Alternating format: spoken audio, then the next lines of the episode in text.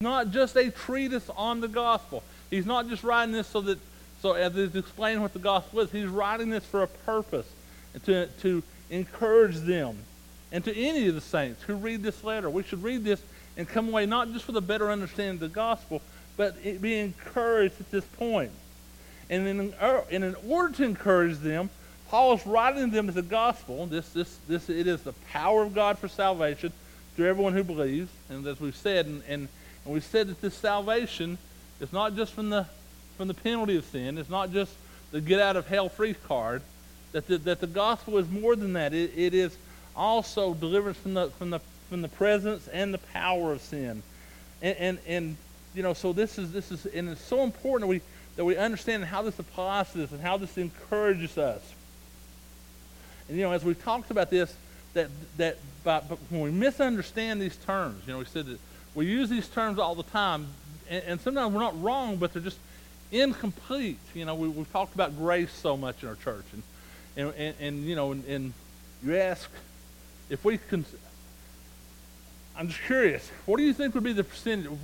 If we asked the churches, if we went today, this morning, and went to all the churches in Blunt County and asked every member of those, every person sitting under a preacher this morning, what is grace? What percentage would say, what's a gift? Or something you don't deserve? What, 95%? 99%? I mean, that would be just the answer, right? That's what I grew up believing. I mean, that's what I would have said. It was just a gift. It's getting something you don't deserve. It's God's riches at Christ's expense. And it's not that this is wrong. It's just incomplete.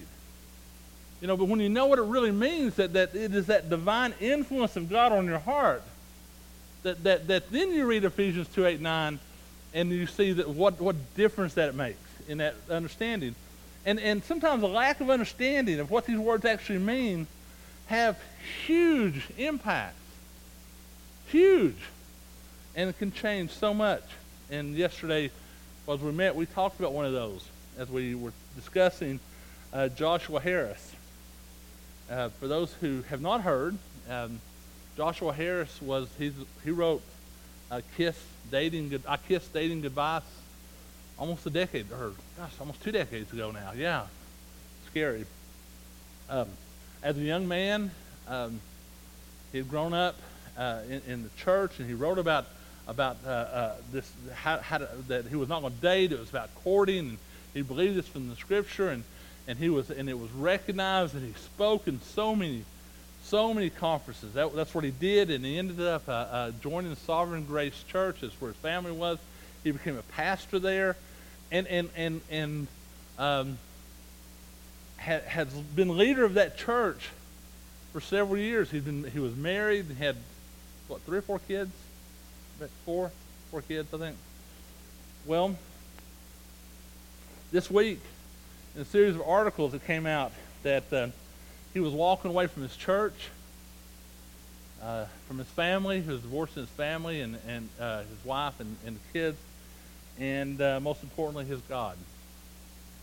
And he even went so far as to apologize to the homosexual community for what he'd been teaching.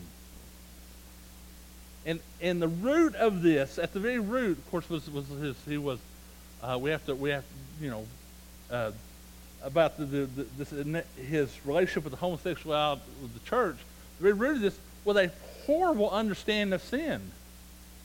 You know, as part of that, the root was unbelief and degeneration. I'm not meaning to deny that, but a big part of this was this horrible misunderstanding of sin. He believed that sin was this list of things that we do, and that there's some worse than others, and he had this hierarchy, and he said the very worst was homosexuality. As opposed to, as we've read through Romans, as we've studied that, Romans taught us that sin is failing to give God the glory he deserves. Sin is believing the lie instead of the truth. Sin is failing to acknowledge God as God. That's sin. And that's the sin that all of us do. And all of us, in our unbelief, do the same sin. And there's not one worse than the other. That is our sin.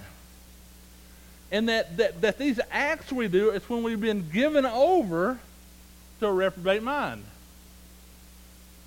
And that homosexuality, just like the failure to honor your parents, just like Gotham, just like adultery, just like all these other, is that being given over to reprobate mind. And so he was under the impression that this is the worst thing you do. You can't do anything worse than that. As if that's somehow worse than failing to give God the glory he deserves, failing to recognize God as God, failing to believe the lie, the truth instead of a lie. So this it's so important we understand what's going on and just what they really mean, because they have impact and they change us. All of us commit these sins, and they're the same sin. We pray that we're not given over. But back to Romans. In order to encourage the saints in Rome, Paul teaches about our justification.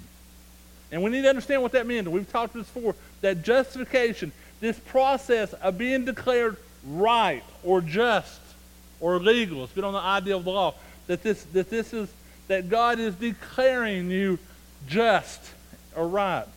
And Paul told us in chapter 3 that our justification is a gift from God through the propitiation for our sins by Jesus Christ, the Son of God. We have been justified. God has declared us righteous. That was his gift. And it was not our faith that justified us. It was God who justified us. This was what he did. It was his work and his work alone. And as we read in chapter 3, also all of our work of circumcision, all of our work of obedience does not add to our righteousness, because they are done by faith. They are not done in order to add to our righteousness. And our works of uncircumcision or works of that are not according to the writings of the works of God or the law of God do not remove our righteousness, because they are done through faith. And now as Paul is explaining this, he goes back to the Old Testament to show what that looks like.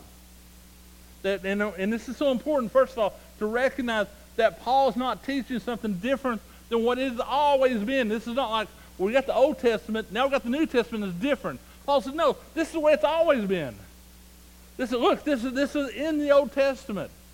And so he's taking the Old Testament, he's saying, it applies here. This gospel has been here. It's been there.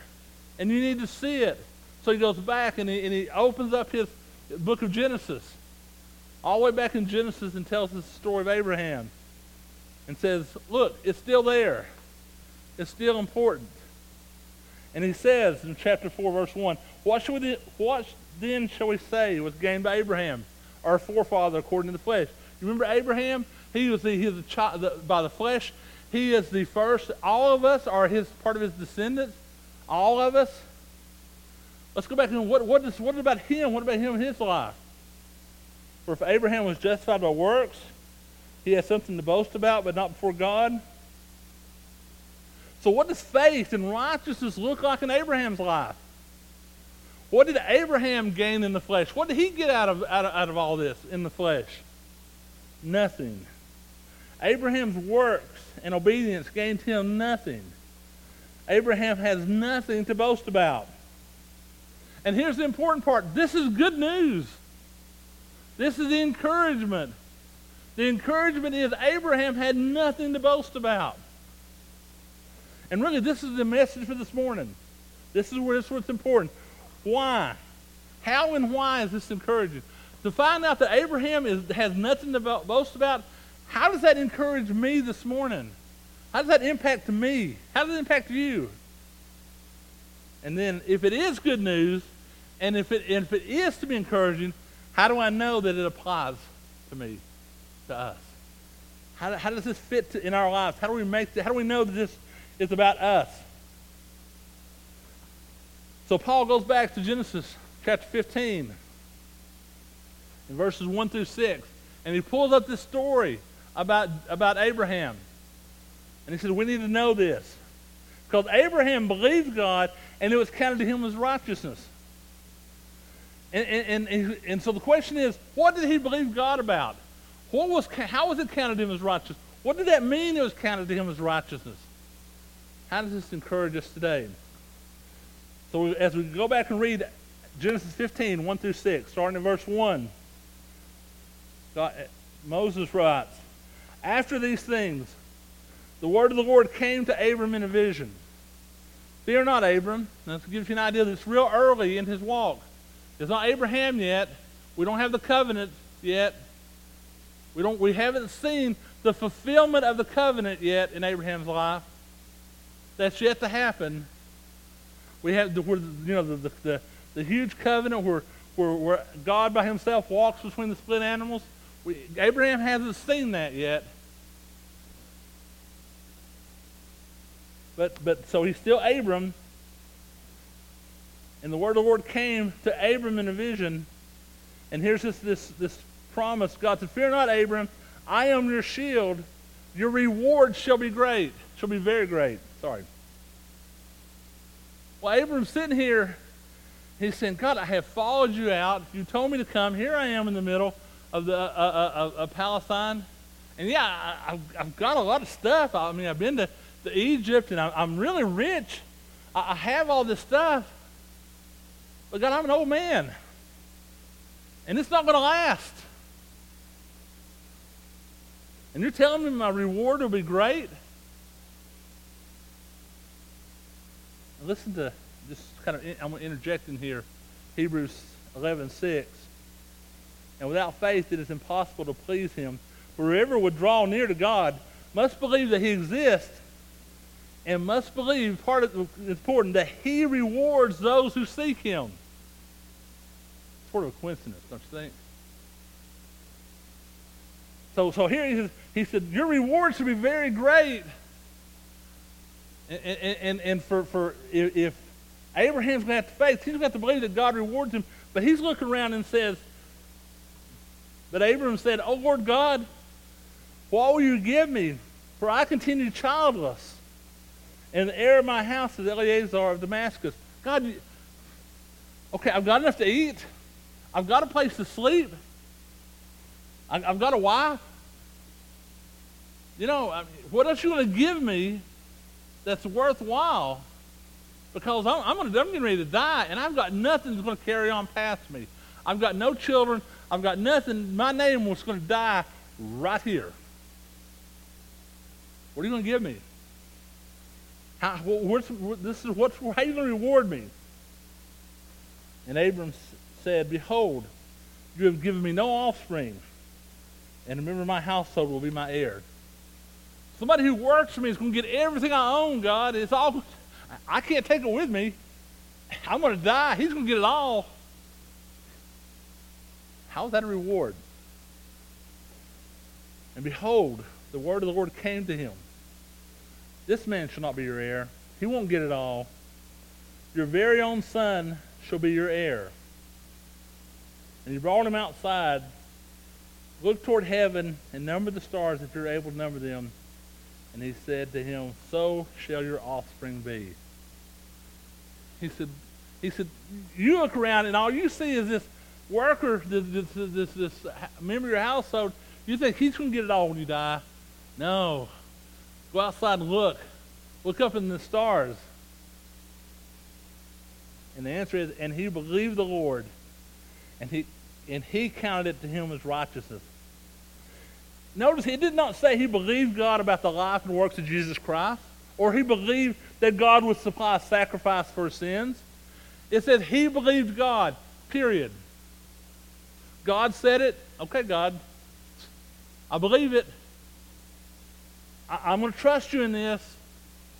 You said that you're going to reward me, that I'm going to have more heirs than the stars in the sky. Okay, I'm going to believe it, even though it doesn't make sense. And because he believed God, he was counted as righteous. And even when it doesn't seem possible that God can do this, even when it seems unlikely, he believed God. So when he was asked to sacrifice his son Isaac, he believed God. You say, I mean, think about this. God has said, I'm going to give you more children than the stars in the heaven. He has one son. And then God says, oh, by the way, and I want you to sacrifice him. That's not a test of faith. But the response is, he believed God. All right, God. And then Hebrews tells us, of course, that he believed that God was going to resurrect Isaac. Now, there's an important part you have to recognize in this that's so easy to overlook. Up to this point, as far as scripturally, how many people had God resurrected up to this point? The story of Abraham. 0. He couldn't look back and say, well, he resurrected Jairus' daughter, he resurrected, the widow's son, he resurrected, he can't look back at all those and say, oh, so God's going to do it with my son too. He had no biblical support for this. He said, God's going to have to resurrect my son. And he's like, and I want to go to Abraham and say, now, Abraham, what gave you the idea that God was in the resurrection business? I don't know. But that's got to do something. Because I believe God. That's it. I believe God. And it was counted to him as righteousness. He was counted as right. God looks at him and said, this man's righteous. Because he believed me. Now, his faith is not a righteous act. His faith is not righteousness. And this is important. It does not say he believed God and this was righteousness. It says his faith was counted as righteous. Righteous means to do the right thing, to do the lawful thing, to be right. Righteousness is that state of being right, of doing the right things. And so when he believed God, it is credited or it's counted as righteous, but it is not righteousness itself. It's not an act. To believe God is not an act that you do. It's not a righteous act that you're doing. He was just counted as righteous. And God said, he believed God. And he's counted as righteous. So it's very important. Right? Abraham's faith was not a righteous act. Neither did his faith make him righteous.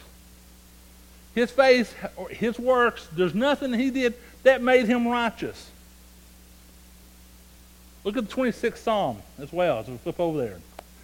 Psalms 26. David's writing this, the Psalm of David. Its first opening. Here's David's prayer in this. Vindicate me, O Lord. This is a prayer. Vindicate me. Make me, declare me righteous. Make me, show me as righteous, O Lord. For I have walked in my integrity, and I have trusted the Lord without wavering. Prove me, O Lord, and try me. Test my heart and my mind, for your steadfast love is before my eyes, and I walk in your faithfulness. He's not saying, look at all I'm doing, Lord, so I should be righteous. He said, no, God, this is your work. You have to do this. I'm dependent on you for righteousness. I'm dependent on your work. David's hope is in God's vindication. And that's what he's praying for. Not dependent on his own works. Abraham's hope is in God, not on what he's going to do. Righteousness or justification is a gift. It's a gift. Romans 3:23 and 24. For we'll all have sinned. And we're talking again. This is all who believe. This is within our church. This is all of us. All have sinned and fall short of the glory of God and are justified by his grace as a gift through the redemption that is in Christ Jesus. You know, I have to admit, it hit me this week as I was looking at this, thinking about this. I have done myself a huge disservice by only memorizing Romans 3:23. I'd always just memorize that first part of that and miss that incredible promise of 3:24 and are justified by his grace as a gift through the redemption that is Christ Jesus. It is a gift. You cannot earn it. As he goes on, now to the one who works, his wages are not counted as a gift, but his due. If you're trying to work out your righteousness, it's not a gift. If you're trying to earn your righteousness, if you're trying to add to your righteousness, it's not a gift. And this is scary. This is really scary. This says I can't try and double up. I can't say, I'm going to try to work out some of my righteousness. I want God's righteousness in this area, that area, and this area, and I'm going to do this over area. I've got this on my own. I'll take care of this part, God. Now that part over there, I'm going to leave it up to you. I'm going to depend on your righteousness for that. And this one, I'm going to work out. It doesn't work that way. I can't do both. It's either fully God and his gift, or it's up to me and you in our work. It's one or the other. It doesn't work. We can't have both. And, you know, it's funny, as I read this and I studied this, this part, up to this part, this is the part I kind of was used to in this verse. This is where I kind of had you know, read and understood and been taught.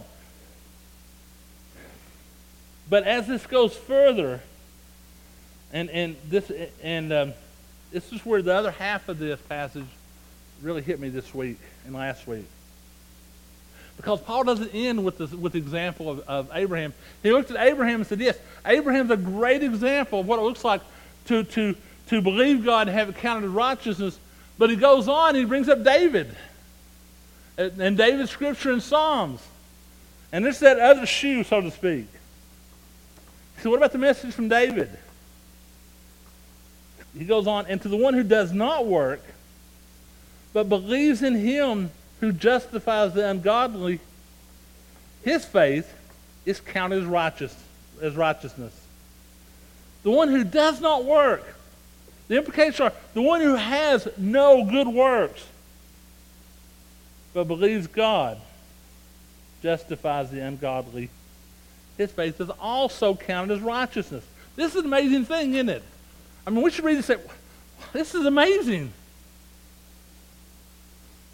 See, Abraham's works did not add to his righteousness, so he has no room to boast. And someone who does not work is counted just as righteous? Paul goes on and quotes the psalmist. Blessed are those whose lawless deeds are forgiven and whose sins are covered. Blessed is the man against whom the Lord will not count his sins. Here's the encouragement. This is where, I think this is where we should find our hope and encouragement to read this. Remember, we wanted to find out how and why not being able to boast was encouragement. And how do I know that it applies to me? We can boast because it does not depend on us. It's a gift. God is the one who justifies. He is the one who declares righteous. And all of my good works, all of my efforts, all the things that I'm doing cannot add one iota to my righteousness. It either comes from God or it completely depends on me. But that also means it completely depends on God, and I can't take away from my righteousness by failing to trust in him. It's a gift. And because it's a gift, it does not depend on me. This is the encouragement. This is the good news. You have no room to boast. It all depends on God. God is the one who declares righteous. God is the one who does the justification. And so he says, Abraham just believed God and it was counted to him as righteous. David wrote, blessed is the man whose lawless deeds are not considered hold against him. He's also seen as righteous. Our righteousness exists completely apart from us. And that's what I love about that song. That really hit me this morning. On Christ, on what solid ground. This is the solid ground. On Christ the solid rock I stand. All other is sinking ground. His covenant, his oath, his blood. That's my only hope of righteousness. It's either what he did, I either accept it by faith, or I don't have it. So the fact that Abraham has no room to boast is great news. And at the same time, I think it's scary news. What does it mean that if Abraham boasts? What does it mean if Abraham boasts? I mean, he did it. He's trying to do it. He's trying to work it out. It's either, remember we said, it's either all God or it's all you. But what does it mean when we boast? It means we're trying to work it out. Look how I've done. Look how I'm growing. Look how I've done in my life. Ooh, that should be scary to us. We should hear that and think, what am I saying? Am I trying to make my righteousness dependent on me and what I'm doing? Is that what I'm trying to do? Am I trying to say it depends on me so that I have room to boast? See, because the problem with that is I can't just boast about my good things and ignore my sins over here either. Because if it depends on me and I think I can boast because of the good things I do, what happens to the sins and the bad things that I do? What happens to my righteousness then? If I think my works can add to my righteousness, what does that mean about my sins? And I got news for you. If we're comparing my sins to my works of righteousness, guess which one wins? I'm in trouble. You know? It's like I'm trying to fill up a gallon jug with a teaspoon that the bottom's been cut out of. You know? Doesn't work real well, does it? So I better just depend on him for all of it and not try to boast. Because I definitely don't want my sins held against me. I definitely don't want that. So this is the encouragement. This is the good news. You got nothing to boast about. So how do I know that it applies to me? And the answer is, do I believe God? See, Abraham believed God, and it was counted him as righteousness. Do you believe God? At work, do you believe God at work? And all the situations come up at work, do you believe God? That he's sovereign over all this? That he's in charge? That he has a plan for all that? Do you believe God? Or do you believe, I've got to work this situation out. I've just got to work it out. I've got to do it. It's got to make it all work. Because it depends on me.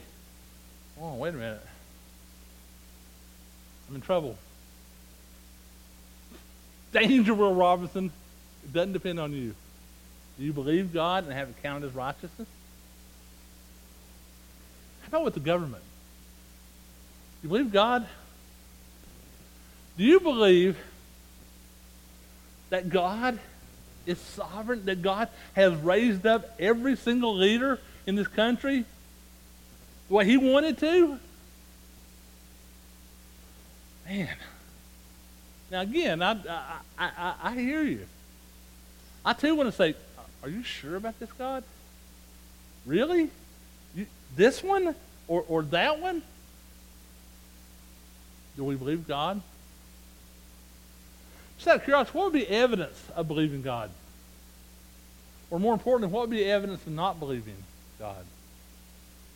Worry, complaining, backbiting, anxiousness. If I believe God, am I going to worry? If I believe that God's really in charge of this, God's sovereign, God's raising up who he wants to, God's doing all this, and I'm just trusting him in this, am I anxious? Am I worried? Or am I just trusting? What does it look like to believe God? in the situation.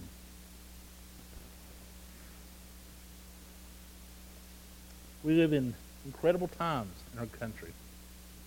Our government, and you read the news, and it's amazing some of the things come out of that. You know, as David was talking about with our military, and we know that the military is God's minister to defend our country, and we're hearing a rise of 30% of suicide, and we're thinking, we don't need the enemy; we're killing ourselves. Do we believe God in this? Are we anxious and worried? Do I believe God even when it doesn't make sense?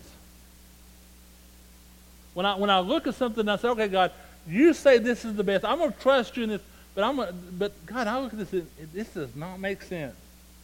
Sort of like Abraham and Isaac. The story of Abraham and Isaac, as we said, it didn't make sense. God, why should I kill the promised son that you said is going to be my heir, that you promised? Remember, you came to me. You came to me and Sarah. This is the one you promised. And now I'm taking him to kill him? You believe God even when it doesn't make sense? Do I believe God even in my unbelief or sin? Do I believe that God can justify the ungodly? Even me? That's the amazing thing about that verse. I think that Paul wrote that he trusted God to justify the ungodly. That would include me. So I think sometimes, I know personally, and this is a personal testimony. I know that my deeds do not add to my righteousness. I know that. I feel, I've given up on trying to add to my righteousness. But sometimes when I do the sin, it's hard for me to trust God in that.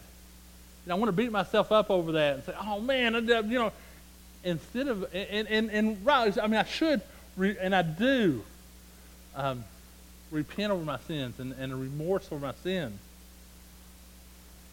But do I believe that my justification, my righteousness, my standing for God is first and foremost because of God's work and what He's done?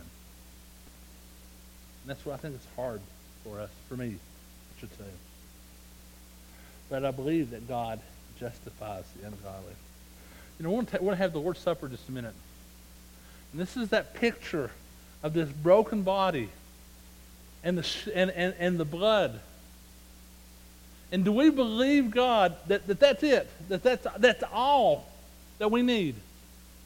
All that we need for justification is that broken body and that covenant, that new covenant that was made in His blood. Is that enough? Or do you have to add to that? Is that enough? Or does your unbelief take away from that? Is that enough? Do you believe God when He said, this is my body? Do this in remembrance of me. Do we believe God even in that?